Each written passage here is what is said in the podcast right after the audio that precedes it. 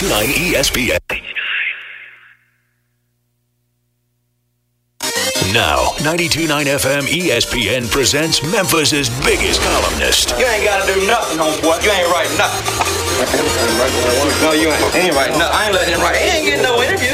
It's the award winning Geoff Calkins from the Daily Memphian and the Geoff Calkins Show I don't get no interview. I know. On 929 FM ESPN.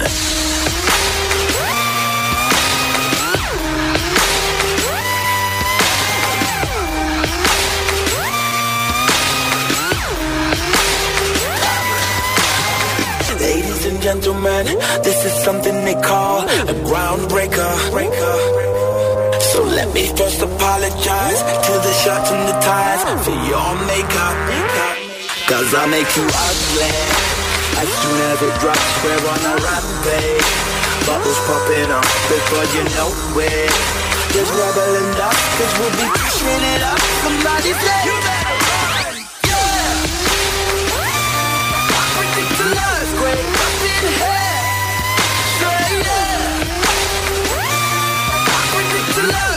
up in here.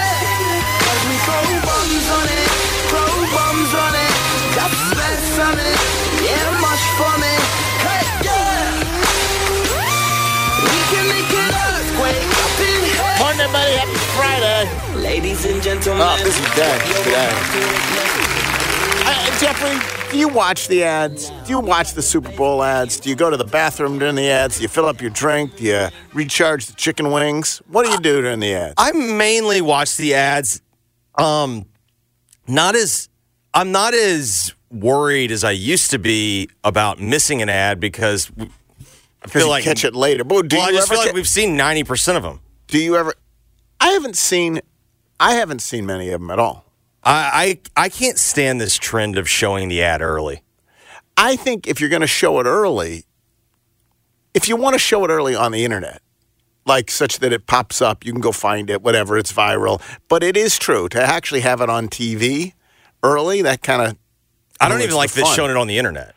Um, but uh, I, I, what I find is is that as the super maybe it's a little as the Super Bowl begins, I want to watch every ad. I'm like, oh, the ads, right? Now, here we go. Yes, There's no question it By the time Yeah. you get deep into the third quarter or something, you're like, I've seen ad. How many ads can I take? They the ads are. They are little pieces of entertainment, though. They're little movies. They're little pieces of art. Sure. Like they are fun, and uh, it is part. I don't know of if the I'd use art, but entertainment. it, it is part of the fun of Super Bowl weekend. There's no question about that. Uh, and uh, here we are. We have arrived the Friday before the Super Bowl. And uh, as has become tradition on the Geoff Calkins show, uh, we'll have my brother Tim Calkins, who is uh, the world's su- most foremost Super Bowl advertising expert. Today he is a piece up at CNN. CNN.com, written, bylined, by the way, bylined by Tim Calkins um, on the, let's see, what's the biggest Super Bowl? Let's see what it's called. It's called uh, the biggest Super Bowl ad winners and losers over the past 20 years by Tim Calkins. He's a marketing professor at Northwestern. Uh, Kellogg School of Management. So he will join us to talk about Super Bowl ads in the next hour. We do have a lot to get to. To take it in reverse order, of course, Chris Herrington will join us straight up 10 o'clock. Uh, we will have Jason Smith at 9.30. So we got a very busy show in terms of guests. We also have a busy show in terms of all the things we have to get to. And I don't know, Jeff, Jeffrey, how much Super Bowl we're going to actually get to because we have, and we'll talk about Super Bowl ads. Have you placed your wager? Uh, not officially. Uh, I'm I'm I don't know. I'm in my head. the Chiefs are the biggest public underdog in Super Bowl history. I have realized that, what does that mean? There's more as a as a there's never been an underdog that's had this much public money on it. I see. Um, I've decided, you know, it's it's sort of when I don't really care. I don't really care because I can make an argument either way. Like I could, it's, it's good for me if the Chiefs keep winning. If, if eh, when I don't really care, it's sort of just I'm I'm looking forward to it. I'm really looking forward to Sunday uh, and the Super Bowl. Uh, but there's a lot to get to between now and then. I did want to start uh, by paying a tribute to Pat Halloran, who died yesterday at the age of 80. Um, Pat Halloran um, created the Orpheum, essentially. The, the Orpheum was once upon a time a, um, you know, it was a movie theater. It was a, uh, it was a movie theater um, that was run by Malco and whatever else, and then it was falling into disrepair and and uh, and back in the late seventies, early eighties, a group decided, um, as part of the effort to spruce up downtown and to bring folks downtown, um, to remake the Orpheum, and it reopened in 1984. And Pat Halloran um, was the person who was in charge of making that happen. Right now, Les Mis is in town. I think this is the, the the the succession of Broadway shows that have come to Memphis that have brought all those people downtown for all those years. Um, it it it I. I obviously moved here after the Orpheum was already what the Orpheum has become. Um, I can't imagine Memphis without the Orpheum I'd agree. and um, and it was the creation of Pat Halloran. And one of the things that strikes me about Pat, well, first of all, by the way, Pat Halloran had a table at the Majestic. Basically, he had a table. Like I had lunch with him once, and where did he go? He went to the Majestic. I'm telling you, listen, people who know downtown. Uh, they know where to eat, and they know to eat at the Majestic, right there at 145 South Main. So when Pat Halloran, when I had lunch with Pat Halloran, he's like, "Let's go to the Majestic. Why not? something for everybody. I've told you all about it. It's why when I talk about the Majestic, um, I mean it. Like Pat Halloran, who was Mister Down, hey, could have. He was eating downtown a whole lot, Jeffrey, because he was there at the Orpheum. And where did he have an, uh, uh, a table? He had a table um, at the Majestic. You could do 145 South Main. Anyway, um, what really partly strikes me about Pat Halloran is he grew up in Nebraska. He grew up in Nebraska. He went to school at Miami. He wound up at Memphis because of a fraternity. He was working for a fraternity.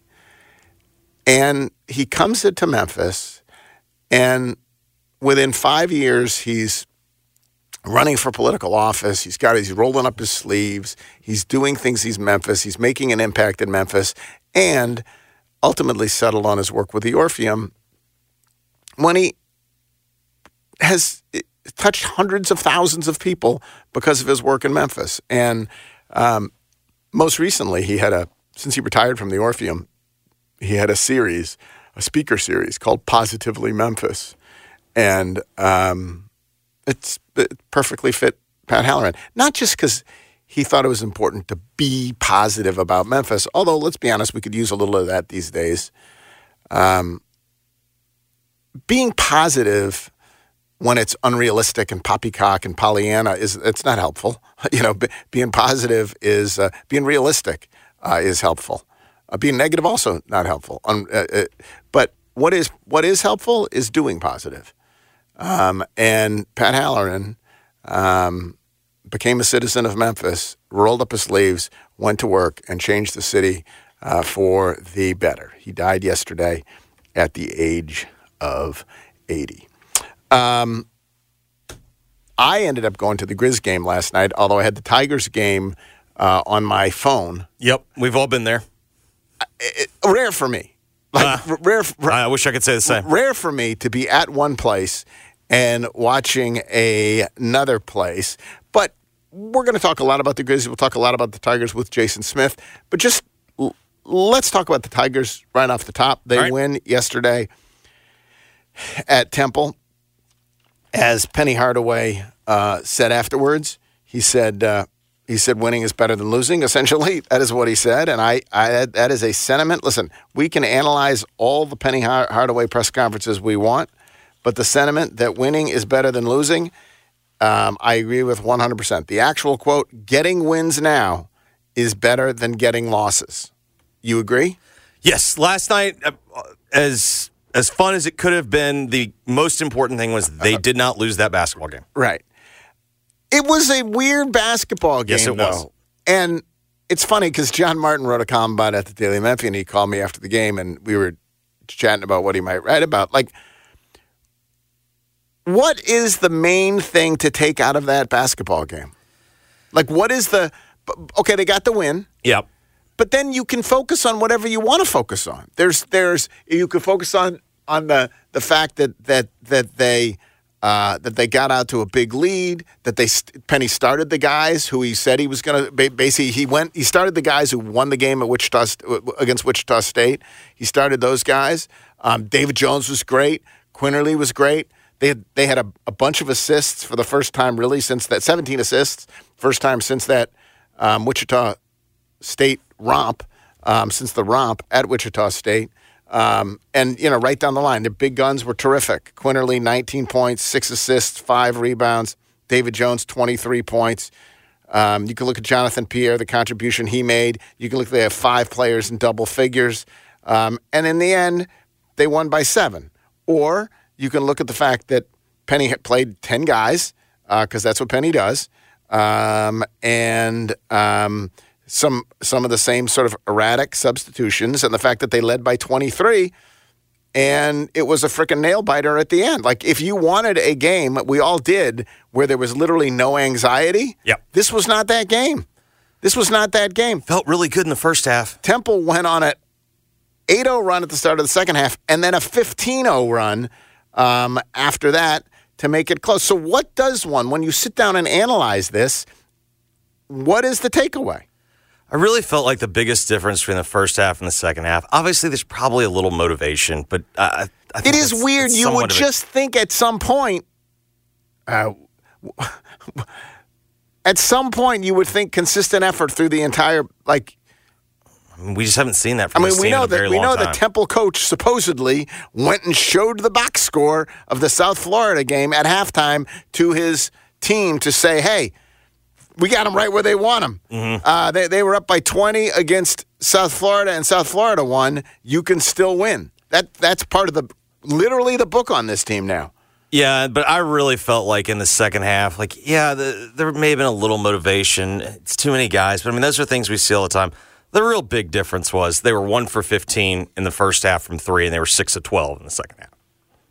They meaning Temple. Temple, yes. Yeah, And- but was that was that because of the? I mean, the Tigers just- not great at They just happened to make as make as what shots that they were missing, or was that defensive uh, lapses in the second half? Um, I mean, the Tigers are not great at defending the three. That's that's pretty well documented. But if you look at it in these terms, they shoot overall like thirty percent from three. They wound up shooting twenty six percent, so they kind of they ended up getting back to their average. You know what I'm saying? Like one for fifteen was probably an anomaly. Six of twelve was probably a hot, but like you Me- added Memphis up. held them to, sh- to, to 41% shooting, 41.7% shooting overall, 25.9% from three. That's good. Yeah, That's good. Here, here I, I think in the end, here are my takeaways. First of all, they won. That's the important thing. They won. They averted. We we we we live uh, to enjoy another game, and uh, the next one's against Tulane, and that's the main thing. They won. Woohoo! Celebrate. Okay. Um, my second point is is that they didn't look like a team. If we're saying that throughout the rest of the regular season they had to go starting yet last night eight and one, yeah. didn't look like a team that would do that. No, uh, through the course of 40 minutes, no. But I did think, honestly, in that first half, I was like, okay. Right. But but taken as a whole, Yeah. that That- team what 40 we minutes, saw yeah. last night was not like oh they're going to run through there and they're going to they're going to split with FAU FAU losing to UAB last night by the way they're going to split it with they're going to split with FAU and they're going to beat everybody else that they did not look like a juggernaut that was just going to run through the rest of their schedule Yeah, they look the- like they have the same. I would say they, the biggest problem is they look like exactly like they've looked in They- conference yeah, play. They look like they look in conference play. The other thing I would say though is this. It feels like the entire city has settled on this narrative around Penny. If he would just play the people he we say we think he should play, everything would be fine. Right? Yeah. That, that's and I do believe there is real truth to the fact that Penny's erratic substitutions, not just this year, but honestly since he's been here, hmm? have been a problem and get in the way of success. I do believe that. But I also think that sometimes when we all settle on this narrative, he would just play the seven players we've identified he should play, everything would be fine. It's not always that simple. And I offer you the example of Jonathan Pierre from last night. When when when when he got uh, against Rice, got the start, there was ridicule, ridicule. Jonathan Pierre, Division two player, he's the like he's the guy who they're like Jonathan Pierre. Get him out of here. I never want to see Jonathan Pierre on the court unless they're up by 20. Hmm? And Jonathan Pierre is making a, last night certainly, made an argument for why he should be one of the seven or eight players who played. Did he or did he just hit shots? I thought he was reasonably effective defensively as well. And he hit shots. Yeah, I just think the shot we've seen the shot making is going to be inconsistent, and to, like last night was a good night. I think it's I think it's really complicated. Like last night, the the, the if you want to if you want to say uh, who shouldn't play, right? The Hardaways. I don't want to ever see them on the court. And it is true. The two Hardaways in 18 minutes combined, the two Hardaways scoreless, 0 of 5. This is combined. One rebound, one assist, one steal, and two fouls. That is what the Hardaways gave you. Um, I just don't. I, I don't. I- I mean, it's it's very clear to me that the defined roles are good and better, whatever else. I don't actually know who the seven or eight are. Like, are they? Is it Jayden Hardaway or Jonathan Pierre, or is it Jayhlon Young? Like, who is it? Who is it? You tell me. They got to play someone else. They got to. We, we Yeah. know Malco. No, we got the starting five and Malco. Yeah. Right. That's six. Yeah. Who else do you want him to play? We I- let, let's let's give say we got to get to eight. I'd make the argument Jayhlon Young because even though Jayhlon Young on offense is either frustrating at best, like mind numbing at, at worst, he does give you something on the defensive end. Like I, he kind of he make he creates havoc defensively. We will. Uh, we'll talk to Jason uh, in the next segment. And I mean, I think see he- what the main thing is you just, like, this. You're taking away minutes that the other guys could be on the floor. That's really what it bo- what it boils down to for me. I mean, you got to play eight players, seven, eight players. You got to play someone. Right, but I, I, I don't think you have to play ten players. I agree. I, we, we all agree with that. I mean, I do agree with that. They played ten last night, uh, and um, I mean, and Clemson would say you don't have to play more than six. So uh, there you go. All right, Jason Jason Smith. We'll talk about it more with Jason uh, when we come. But we got to get to the Grizzlies. Um, the Grizzlies are doing God's work. Perfect loss again. I mean, we we've had perfect losses this not week. only was it a uh, not only was it a perfect loss in terms of just like they fought, they fought, they fought, and then they f- and then they fell apart at the end. Um, and let's be honest, we are all in. I am. I have 100% turned the corner. Uh, if I was ever hesitant, I am all in on the draft pick. Um, at this point, I want them to have the fifth best. Fifth best, I think Yep. that we say they can achieve. They're only two and a half back now. I want them to have the fifth, two and a half back of Portland, two and a half wins back of Portland, Two and a half games total. two and a half games back of, of Portland total. Are they firmly in sixth? They have uh, a half game lead over Toronto. What's interesting about that that Toronto pick is owed to San Antonio, but is top six protected. Right. So Toronto has real incentive. But Toronto also made itself better at the trade deadline yesterday. and more importantly, Jeff, like they're now officially Canada's team. Like they're going all They in are- on are Canadians, Canadian and pride. you know Canadian you got to you got to think that that's They in an Olympic year. That's going to really motivate matter. them. So, um, so there you go. But not only was it was it fun from a competitive standpoint, it was fun because the players that are still playing that you want to be good were terrific. Mm-hmm. Absolutely terrific. Jaren, I ended up fouling out, but Jaren was really good with 28. GG Jackson, we'll talk about him more in a minute. Uh, career high 27 points. I mean, he just looked like he belonged. Like he was a fo- he was really good last night. Um, Vince Williams really good again last night. Vince Williams is dealing now. Um, he was he was two assists shy of a triple double. Yeah. Uh, 13, 11, and 8. Uh, You just got to feel really good about those two players. And so that happened as well. Um, GG Jackson scoring 27 points last night became the youngest player to score 25 or more off the bench uh, in NBA history. uh, at 19 years and 53 days. The previous uh, youngest was Kobe Bryant. Uh, seems good. Good company. Seems good. And the Grizzlies were so He got a statue yesterday. the Grizzlies, yeah, he got a statue yesterday. The GG one, they might start be starting to Mm-hmm. Yeah, like. I mean, I, I've heard they've contacted artists. they've they've they've reached out Mm-hmm. to artists to open competition um, to see uh, to uh, to have them uh, come up with their renderings for GG Jackson. GG was then rewarded um, for his efforts by getting a contract. The Grizzlies signed GG Jackson to a four-year deal. He is no longer on the two-way. Uh, this was all made possible, honestly, not by his big night last night, although that is further affirmation of what he is he has is becoming.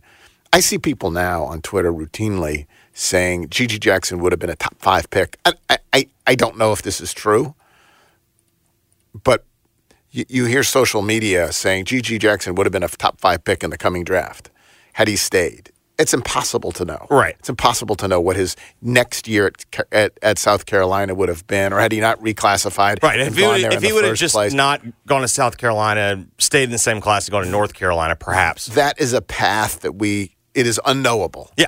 It is. It is conceivable. Yes. He has the physical gifts such that you could imagine He has the profile of someone that, yes, would be a top he- five pick. That, that, that could be a, certainly a lottery pick in this year. Not if he had anything close to the year that he actually had at South Carolina, however. Right. Right. So um, it's a little hyperbole to say that, but he's been, he's showed terrific promise um, since he's been in Memphis. And uh, on, a, on a day that yesterday that I think confirmed um, how the Grizzlies uh, whiffed on some recent first round picks. Um, it uh, if you got if you got GG Jackson and Vince Williams Jr. out of the draft, that is some damn good work and makes up for a lot of Jake LaRavia's um, along the way. Um, and so, congratulations to GG Jackson. That'll be fun to continue to watch. Um, the other thing that happened, of course, is David Roddy um, was dealt. Um, what time did that break? I think it was right around 1230.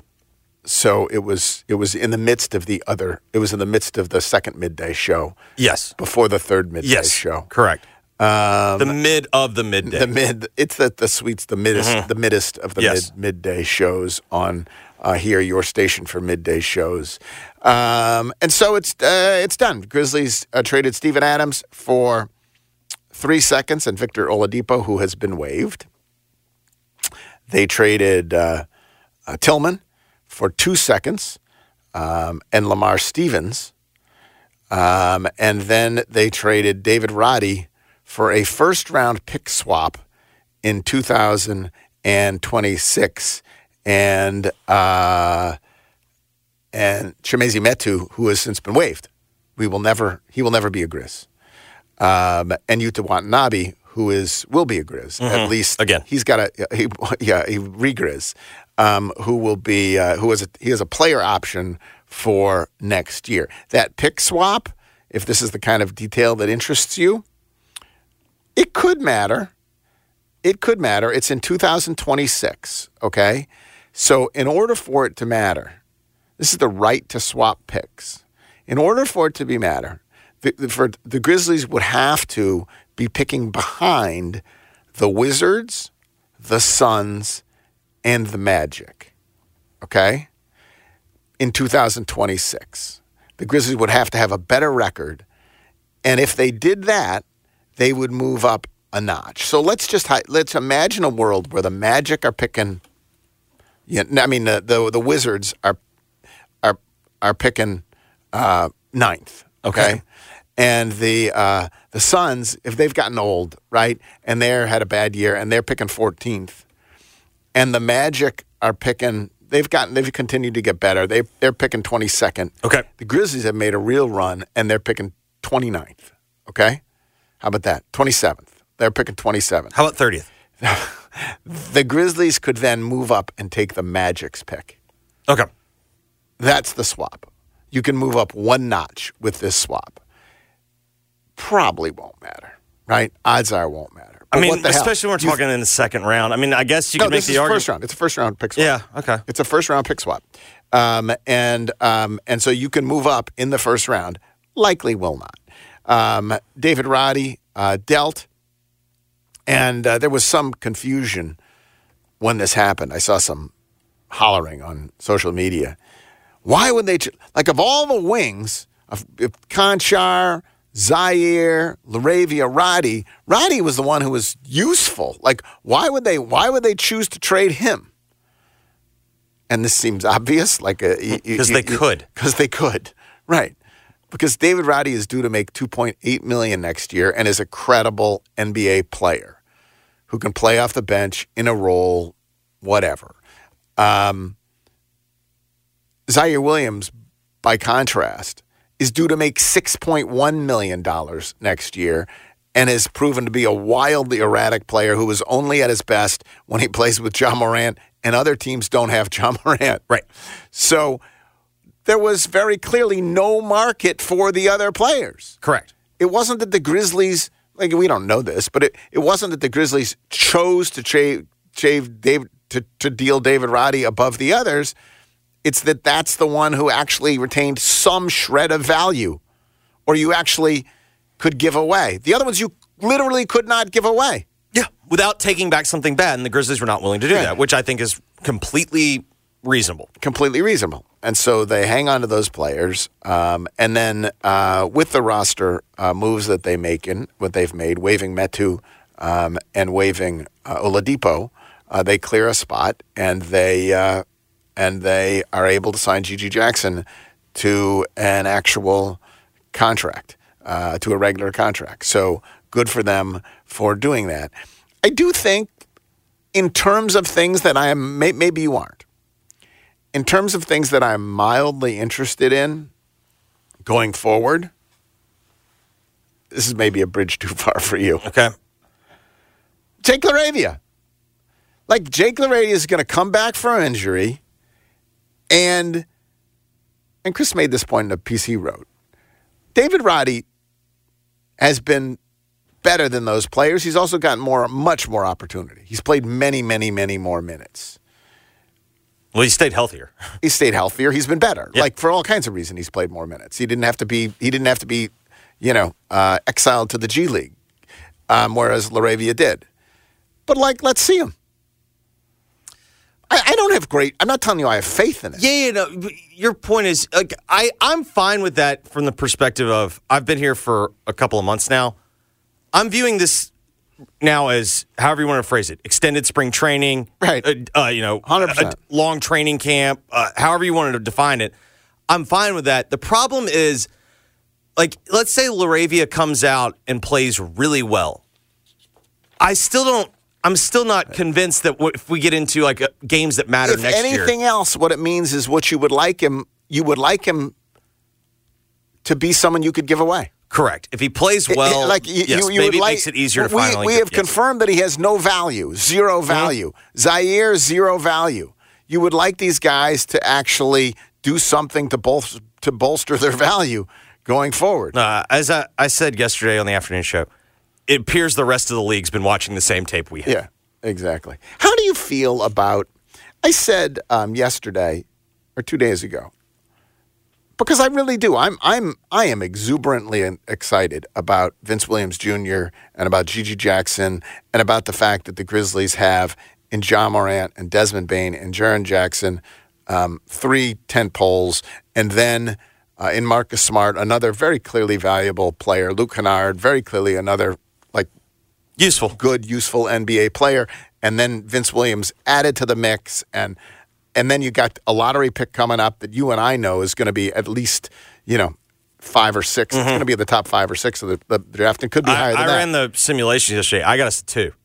if they are, if they can get to five, what are their chances of if they can get to five from the bottom?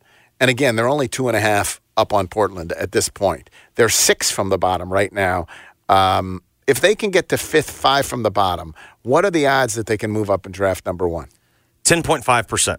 That's not nothing. How about two 10.5%. and three 10.6%. and four? 10.5%. So they got a, if they can be at five, they got a forty percent chance of jumping up into the into the top 4 mm-hmm. That, that that is not nothing. So they got the lottery pick to add or to use as a chip, and obviously they have to go get a center. There's no question. They have to go get a center. So I'm feeling very bullish about this team heading into next year. And so I said to Gabe, "You tell me, yes or no.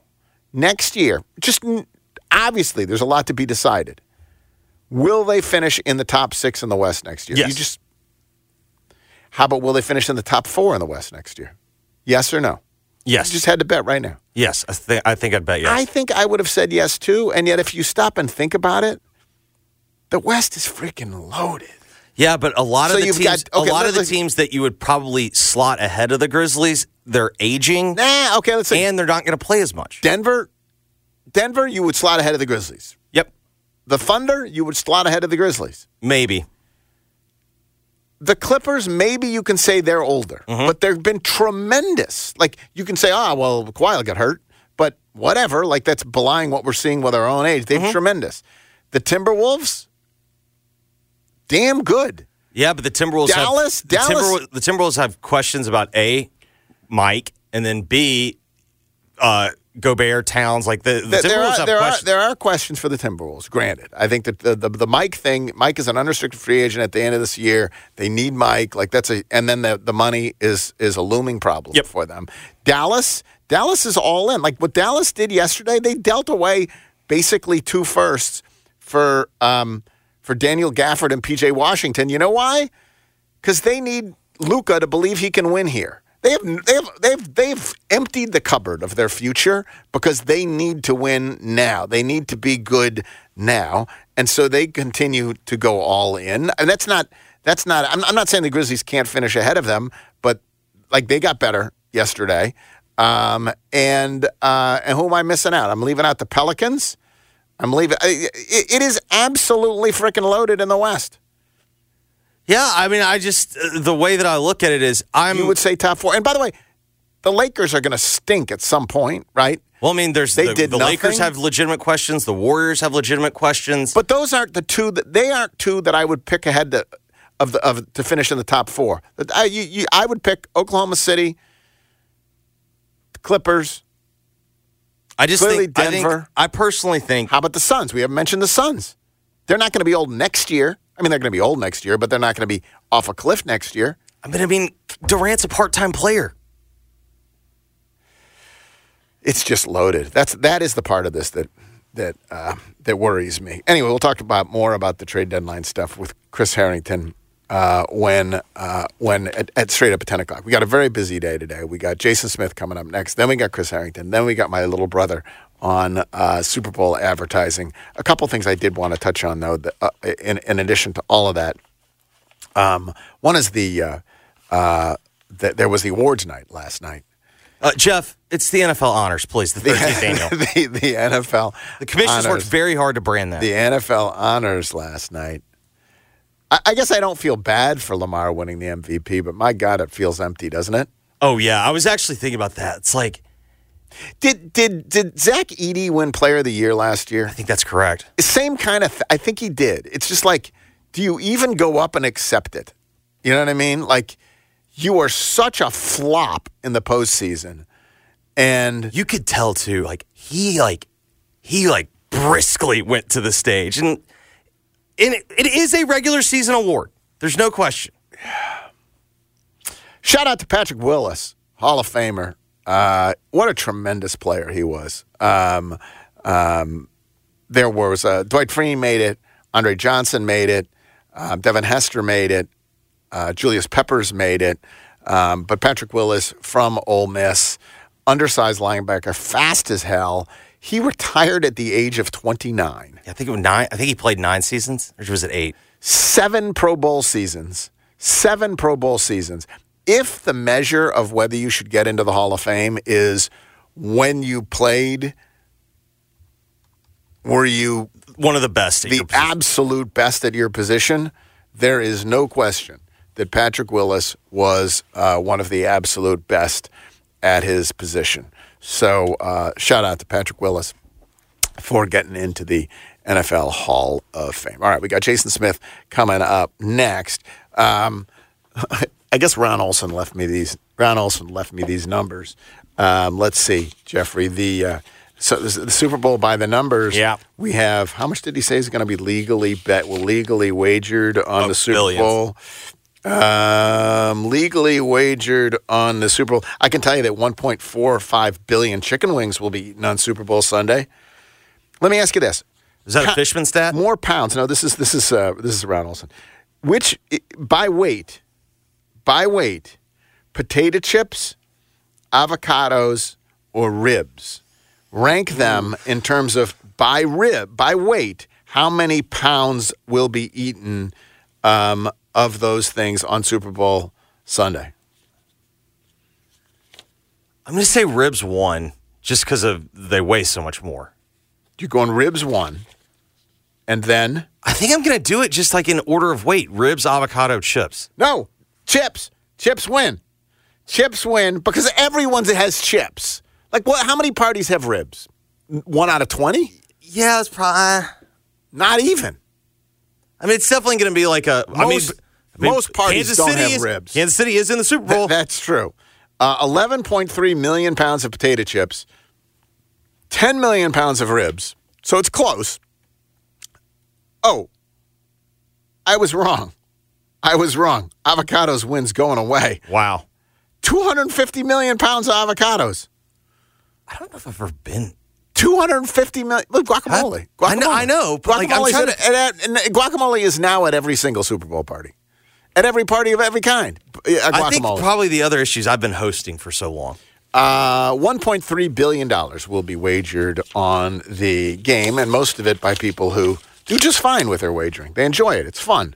Uh, but 1.3 is that what you said? 1.3 billion legally wagered. Um, the uh, but for those who struggle, and about five percent will struggle, there is the gambling clinic over at the University of Memphis. They have a uh, office over there, um, and they uh, they've been helping people, hundreds and hundreds of people since 1999. Well before, honestly, gambling popped up on your phone. Um, and what they do is they they're not anti-gambling. They're not going to scold people for gambling, but they acknowledge it's a problem. It's an addiction, um, a compulsion, whatever. It, it, it, it can really destroy the lives of some people. And uh, if, it, if it's a problem in your life or in the life of someone you love, uh, it's the gambling clinic. They set up eh, half a dozen or so uh, individual sessions, confidential sessions uh, with an expert in gambling addiction um, to help you um, get a grip on this issue in your life. It is the Gambling Clinic, thegamblingclinic.com. Back in a moment with Jason Smith, Geoff Calkins Show, 92.9 FM ESPN. Okay, picture this. It's Friday afternoon when a thought hits you. I can spend another weekend doing the same old whatever, or I can hop into my all new Hyundai Santa Fe and hit the road. With available HTRAC, all wheel drive, and three row seating, my whole family can head deep into the wild. Conquer the weekend in the all new Hyundai Santa Fe. Visit HyundaiUSA.com or call 562-314-4603 for more details. Hyundai, there's joy in every journey. 92.9 FM ESPN and Robert Irwin Jewelers are spreading the Memphis love with a $5,000 gift card to RI Jewelers for Valentine's. 92.9 FM ESPN RI Jewelers Valentine's Love Notes. Want to get engaged? Time to put a ring on your personal cheerleader? Here's what to do. Submit your recorded love note to that special someone at 929ESPN.com and you could win the $5,000 Robert Irwin Jewelers gift card for Valentine's. My Valentine, like the sparkle at Robert Irwin Jewelers. Look around. You can find cars like these on AutoTrader, like that car riding your tail. Or if you're tailgating right now, all those cars doubling as kitchens and living rooms are on AutoTrader too. Are you working out and listening to this ad at the same time? Well, multitasking pro, cars like the ones in the gym parking lot are for sale on AutoTrader. New cars, used cars, electric cars, maybe even flying cars. Okay, no flying cars, but as soon as they get invented, they'll be on AutoTrader. Just you wait. AutoTrader. For the ones who get it done, the most important part is the one you need now. And the best partner is the one who can deliver. That's why millions of maintenance and repair pros trust Grainger, because we have professional grade supplies for every industry, even hard to find products. And we have same day pickup and next day delivery on most orders. But most importantly, we have an unwavering commitment to help keep you up and running. Call, clickgrainger.com, or just stop by. Grainger, for the ones who get it done. Hey, this is Mitch at Red River Ford right here in Wynne, Arkansas. And folks, you've not heard a Ford dealer talk about discounts in a long while. But we've got great discounts on all of our Ford vehicles in stock today. And we've got as low as 0.9% interest on Ford Edges. That's $446 a month on a brand new SUV. And we've got 1.9% interest for 72 months on F 150s. You've heard that right. We've not heard it in a long time. 1.9%. Check us out at redriverfordofwynne.com. Happy Super Bowl to all who celebrate from FanDuel, America's number one sports book. Super Bowl, listen, it's now about scoring the best seat on the couch, grabbing your favorite football snacks, and placing some bets. FanDuel has so many different ways to end the season with a W or two or three. Not only can you bet on who will win Super Bowl 58, FanDuel also has bets for which players will score a touchdown, how many points will be scored, and so much more. If you're a new customer, join FanDuel today and you get 200 bucks in bonus bets if your first bet of $5 or more wins. That's right, $200 in bonus bets if your first bet of $5 or more wins. Just visit fanduel.com slash Calkins to sign up. That's C-A-L K-I-N-S. Must be 21 or older in present Tennessee. $10 first deposit required. Bonus issued as non-withdrawable bonus bets that expire seven days after receipt. See terms at sportsbook.fanduel.com.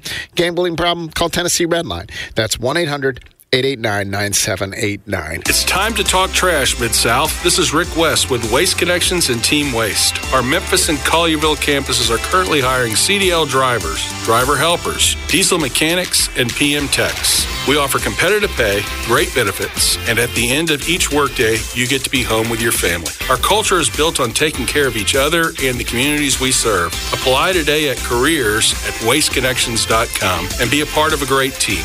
Connect your future with Waste Connections and Team Waste. If you have a commercial building with a flat or metal roof and you think it needs replacing, don't do it. Roofs on commercial buildings cost a fortune and can cause downtime for your business. So what's the alternative? Call Joe Stallnaker or Donnie Spence at 901 Roof Coatings, and here's why. They can restore your roof with a quality roof coating system instead of replacing it, which will save you about 70%. The roof coating systems come with up to a 25-year leak-free warranty, and it's energy efficient because this product reflects the sun instead of absorbing it. It could save you up to 30 to 40% in energy cost. That savings over time can actually pay for your new roof coating system. So why wait until there's a leak and damage is caused? Now is the time to make the call because it's the off season. That means even more savings to you. Book your job by March 1st and you'll receive a 25% discount on a complete roof coating system. Call Joe Stallnaker or Donnie Spence today, 901-287-1923. Once again, that's Joe Stallnaker or Donnie Spence today, 901-287-1923 or visit 901roofcoatings.com. Hey, it's Geoff Calkins. You know when people ask if you have a good dentist to recommend?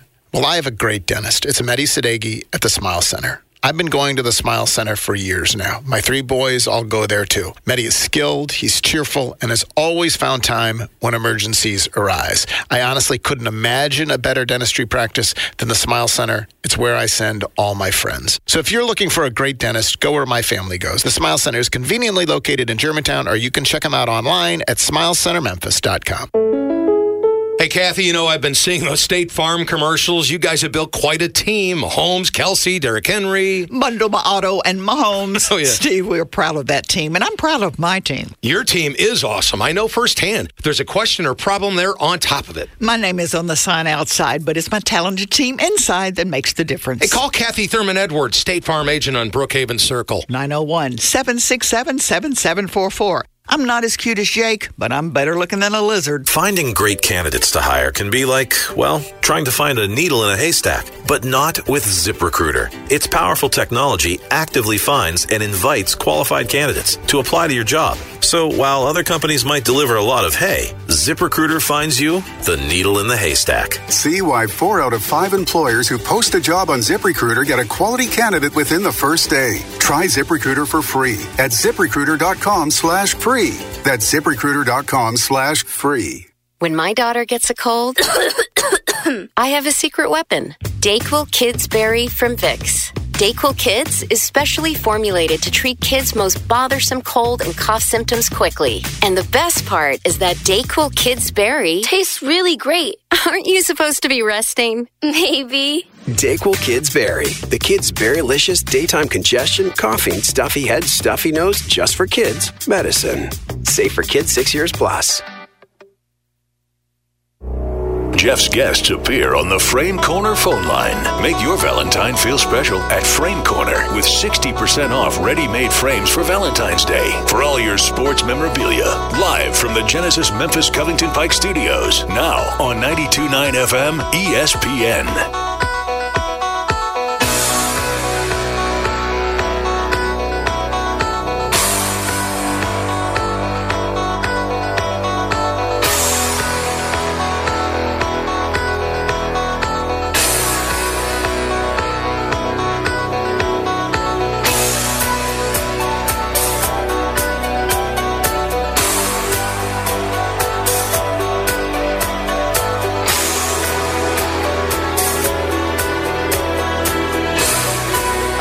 Calkins Show, joined now by Jason Smith. Jason John, the middest of the midday, every single midday from 11 until 2. Jason, what am I to make of last night's Memphis Tigers performance? Um, you know, if you were hoping to watch something last night that was an indication of things are fixed, right? A completely smooth game, as John put it, you know, on Twitter, a smooth flight takeoff, landings all smooth. You're up 23 in that game, and you don't have to hold on to win it. Yeah, love that. you didn't get you, you didn't get that. You did, you can't come in here today saying, "Well, well, it looked fixed," but you know, I, I would point to, and I know we've, we've spent a great deal of time on the rotation, and Penny Hardaway even said after the game, I got to get it down to five to He seven said guys. it again. How can he say that when he plays the 10? man- well, let- only, but only eight played 11 or more minutes. Like if if we start boiling it down, and you started to do this with Jeffrey, it is clear there's a five, the five that finished the Wichita State game, the five that started the game, and then you've got Malcolm. That's six. Okay. Yeah. And so whether it's whether it's uh, uh, Pierre, Jonathan Pierre, whether it's you know Jayden, I, I would go with the guy Jeffrey said. If he had been, listen, if he, if he had been available, you feel like Penny Hardaway would have played 11 in the first half. That Jayhlon Young would have been out there too. I, I think to me, he's a part of that. set. But you're you're you're you're right there. And last night you played you played eight, 11 or more minutes. And so again, Penny's saying it. Most of your top guys played the minutes you want to see, and so I'm just hopeful that you know you get closer to it to to to sort of what he's saying he needs to do and and if you look at the minutes what it appears they're getting closer to. Again is that going to change? Jeff i don't think it's always going to be you know jonathan pierre. But yesterday he clearly gave you a lift there's you know the michigan game i pointed out with jeffrey and giannato yesterday. You know it was ashton hardaway. So so there is an opportunity for there to be you know sort of that other guy that eighth guy i guess. But to me it's a it's a six if you include malcolm. It's seven if you typically include jayhlon young because i'm like jeffrey. I like what he does defensively. And then that eighth guy can be a combination of jonathan pierre jayden hardaway Ashton, whichever guy it is. But what you don't want to do is have the eight, nine, ten guy playing 10, 11, 12 more minutes. That's where you get yourself in trouble. So my point is, while you can't come away th- saying, "Oh, it looks fixed, great," now this, you know, they can get on a run and go, go, go, win, win, win. I do think we saw signs last night of a boiling down of things, knowing that this team has got to do that right now. So, listen, here's here's the best part. I mean, I, I, maybe maybe something in terms of that we saw last night that was a good sign. David Jones had six steals. You know, we had talked about the effort defensively. Uh, Forget the He had, rotation. he had four that to the assists, too. He had four assists. He can go assists, weeks and weeks without four assists. You, You know? you hit it before I could get to it. Like that's we had said the guys they have. Quinerly has to be good for 40 minutes basically because if he's not, you can lose. David Jones, we said we needed you needed better effort. Quinerly was with this dude defensively. Last night you're seeing him get six steals, including two at the end of the game that helped that really put it away for you. You know, and so so you're seeing a more locked in effort by the guys who are going to have to do it. Those five, six guys. Nicholas Jourdain, I don't know if it's being back in Temple, his old stomping grounds, or not, but you saw him again doing the efficient things that he was doing during the ten game winning streak and everything else. So I, I, while you can't say it's fixed, there were signs that okay, this was familiar. The guys that this has got to be on were showing more effort in departments where it had lightened up a little bit those were good things to see. And the most important thing, my gosh, is that they've, you know, they put together two in a row here. You know, do you feel like you're you're ready to go to Tulane and say, yeah, this is a definite win? Well, you know, bring Tulane in here and say that. now, no, not yet. But um, it is too hopefully those positive signs are are are, are good indications for the future or whatever this looks like over the next few weeks. If they had just held on to a 20 point lead against South Florida. We wouldn't even and, and not lost yeah, to yeah. Rice. And like not you know, and just not lose to Rice and hold Sure. on to a 20 point lead against South Florida. They'd be on the right side. They'd be in the tournament, and we'd be. It just is amazing. You look back at these things. Um, so Jarvis texted me during the during the show, and he pointed out um, missing 15 free throws was obviously huge. It's a big part of allowing them to come back. Yeah. Hit 10 more, and it's a 17 point win. That's focus, and getting e- rebounded by out rebounded by nine is effort. I, I can. So if it's focus, I guess I. It would, if that's what it is, it would like in that period when when they made their run. You just do wonder what what what does it take for this team to give you 40 minutes of focus and effort. You know, like it, I, I don't know. Is it focus and effort, or is it just a uh, bad shooting night, a bad free throw I- shooting night? I- would say it's a bad free throw shooting night. Now the boards thing has been all year long. Somebody's got to help Right. David Jones. I mean, so the guy pulled down ten rebounds. Yeah. You know, it, for Tomlin to just have five. I mean, for Jourdain, as as good as I said he was offensively, you know, he pulled down three. Uh, Malcolm Dandridge, who's typically been good for you in that department, you know, only got three last night. Those forwards have got to take it upon themselves. We can't let David Jones do all of this. That's been all season long, and that I'm with Jarvis that that is totally about effort. For the most part, let's be real, this has been a solid free throw shooting team. And yes, last night missing all those help, it allowed uh, uh, allowed for that comeback. But you know the, that that what I am concerned about is again that you had the Temple coach pointing to the South Florida game. Like this has become sort of what you what you've become right now is that teams feel like they can come back. And so the we, we saw the you know the story, the anecdote of the coach there at halftime saying, look, they were South Florida, they were up 20 on South Florida, came back on them. And sort of that belief that you can do that to Memphis, right? You're fighting that right now in the AAC because of that winning, because of that losing streak, because of the way you lost those games. And so what Memphis has got to real, you know, this getting punched in the mouth, this team saying, you know what, they're they're they're not as good as they're cracked up to be. And frankly, if you hit them, they're front runners, and they'll you know they'll sort of fold up. We saw some of that last night, so that goes back to again, it's it's sort of man, why can't you get the consistent effort? Why when you you know a team goes on a little 4-0 run, 6-0 run, why does it become more instead of you stomping it out? You know that that is an issue. But I, I tell you, Jeff, if you just keep again rolling, you know, with those six, seven, eight guys, uh, again, maybe you breed a, a familiarity, a continuity that sort of you know starts to build, galvanize, and that snowball gets bigger as it's rolling down the hill. I mean, that, that's what you hope. Uh, but So again, if- I think you you got to take these things game to game with where Memphis is right now in this conference. If one was a disaster and 10 was you got everything out of that win you want, and everything out of that game you wanted, where were you on last night's game? Uh, I mean, I, I don't know a five. Um, I mean, again, I I can't sit up here and tell you that was some great performance, but you do go out and on the road and get the win. No, I mean, if you you said it's you know one's everything I want, and the other one's a disaster. Uh, 10, that's- one is one is a disaster. Ten is everything you Either, everything you either want. Way, it, it, Either it way, wasn't. five it wasn't five. either way. It's right. I'm dead set in the middle. Either way you phrase that, yeah. Jeffrey Yeah, had an think that's where a interesting lot of them stat. Jeffrey had an interesting stat. Jeffrey, what was your uh, what was your how, how is this team doing as a uh, as a as a betting uh, in, the betting front? In conference play, they are one and nine against the spread, and on the season overall, they're just seven and sixteen.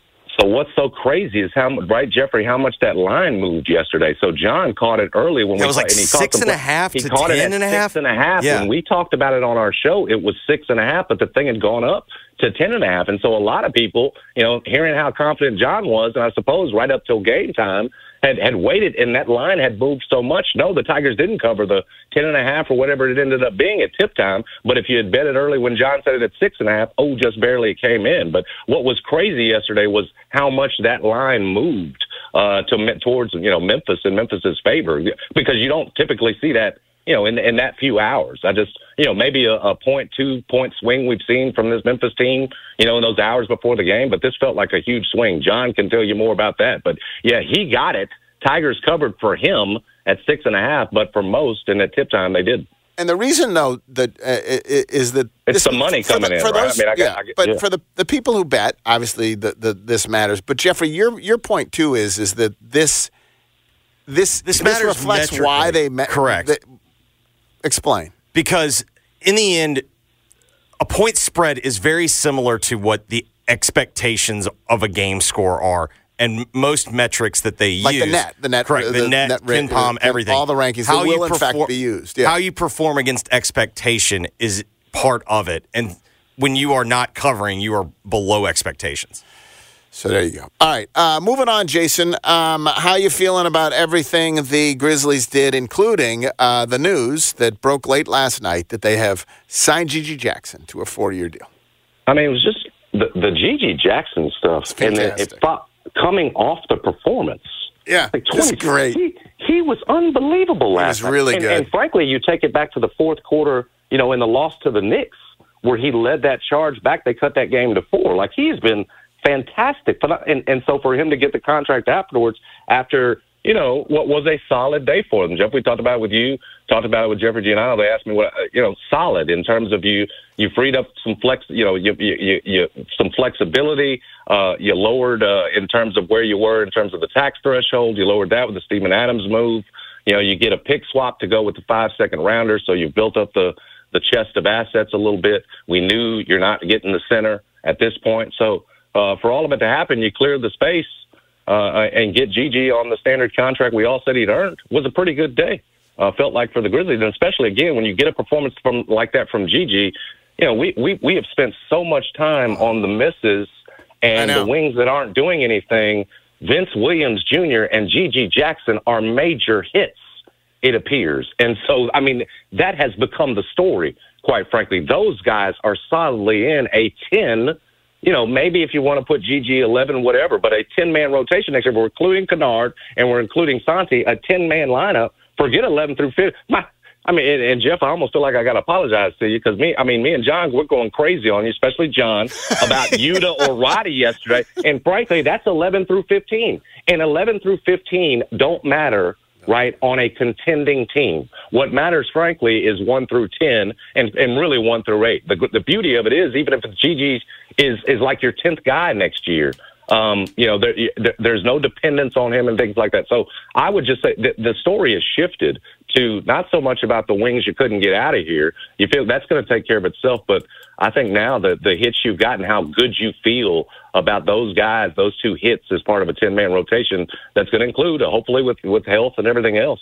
You know, all your big guns. So. Uh, I thought just a, a cherry on top, GG's performance, and then getting the contract last night. I think the uh, the NBA draft. I don't. I don't mean. I don't think this is true of all drafts. Not not true of the NFL draft, but in the NBA draft, your hits are. Um, it's it's like play, it's like playing the lottery. Your hits are more important than your misses.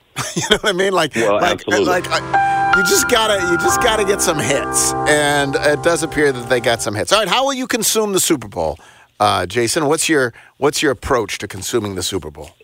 Well, I've been invited uh, to a Super Bowl party with Billy Richmond that I figure I, I'm probably going to make an appearance at, and um, and then I'll come back home and consume it with my son as he gets older now, and this, uh, you know, his attention now is sort of, uh, you know, everybody's talking about it, so he's locked in on it. Last year he picked the winner, I picked the loser, and so this year he's uh, uh, very interested in seeing on if old Dad's going to be wrong again. And Dad's who got he picked? Who's picked? He's who? on the he's on the Niners. He's on the 49ers, and his dad dad's on the Chiefs, and so he's uh, he's with the betting favorite. So it it is fun, kind of going, you know, kind of going back old dad and son I wonder how many different flavor of wings. If you go to a Billy Richmond Super Bowl party, I think all 22 might be there. Yeah, All 22 And I- flavors? I, haven't ha- I haven't had the can't catch cow. Uh, for the great cow in Austin, inspired by him, and so I'm hoping uh, I can catch a little can't catch cow over there uh, at Billy's party. well, uh, Jason, Have good a to good talk to you. weekend, Thanks brother. very much. You too. Yes, sir. Jason Smith. 11 till 2 every single day. Will you have wings, Jeffrey? Your, uh, you Uh, host? almost assuredly. You host? Well, we usually host, but I didn't really because Josephine's bedtime. We do like bath and bed, six forty-five, basically to like, seven, and that's going to be kind of like right in the middle of Uh-huh. The game. So we didn't really want to invite people over and be like, "Hey, watch us put our kid down." So you're just you're going to watch on your own? Yeah, I usually do host, but like it's never it's never been. But you will acquire wings? yes, to most that's Isn't almost it I, like I'm almost to the point that it's probably hard to get wings on the Super Bowl, isn't it? Like, don't you have to place your order yesterday? Uh, I've never had problems doing. Like, No? I usually call around lunch on Sunday, and I've never had a problem. And you're fine. Yeah. Interesting. Um, all right, we got a big second hour. Chris Herrington coming up next. Uh, then my little brother Tim Calkins is going to join us, uh, the the world's expert on Super Bowl advertising. We'll talk to him about that in the second hour. Before then, uh, let me remind you that this uh, Robert Irwin Jewelers thing is just the best. They're giving away a five thousand dollar gift gift certificate, and this is like some some contests that you enter the whole country's entering them, right? This is a, this is a Memphis contest, and someone is going to win a five thousand dollar gift certificate to use at Robert Irwin Jewelers, and all you have to do is something that you'll get credit for anyway, like you should do anyway, is just say why and how much you love someone.